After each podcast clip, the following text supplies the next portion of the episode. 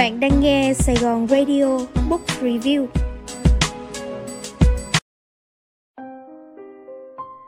Lisa Tedkus, nữ tác giả người Mỹ với những cuốn sách bestseller.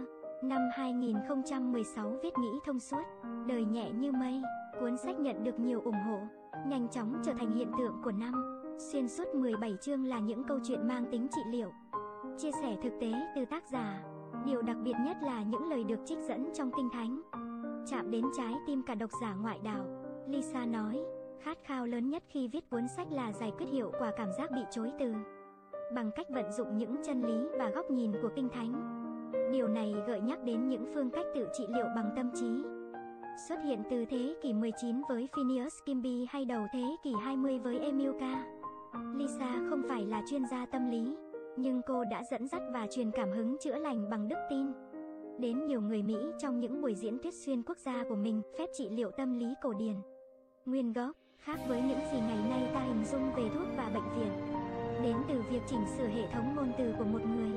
Nói cách khác, trị liệu không đến từ việc đụng chạm, phẫu thuật, mà đến từ những cuộc trò chuyện, lắng nghe, hay phương pháp phổ biến vẫn còn được yêu thích trong hiện tại.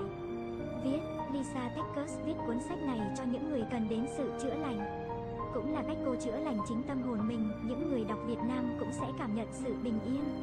Trong trái tim, với những ngôn từ chữa lành mà Lisa đã trích dẫn trong cuốn sách, cũng như được đồng cảm, tìm ra giải pháp tích cực hơn cho cuộc sống, qua văn phong gần gũi, như lời trò chuyện tâm tình với bè bạn của tác giả.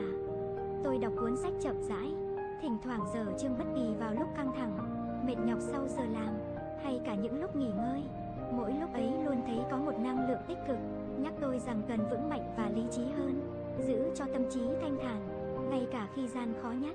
Chắc rằng bạn cũng sẽ cảm nhận được điều giống thế. Xin trân trọng giới thiệu cuốn sách này đến bạn. Nghĩ thông suốt, đời nhẹ như mây. Tác giả Lisa Techcus chia sẻ những trải nghiệm cá nhân sâu sắc của mình về sự từ chối từ nhận định về người phụ nữ có thân hình săn chắc hoàn hảo một mình một góc cho đến tuổi thơ vô cùng đau đớn bị cha bỏ rơi.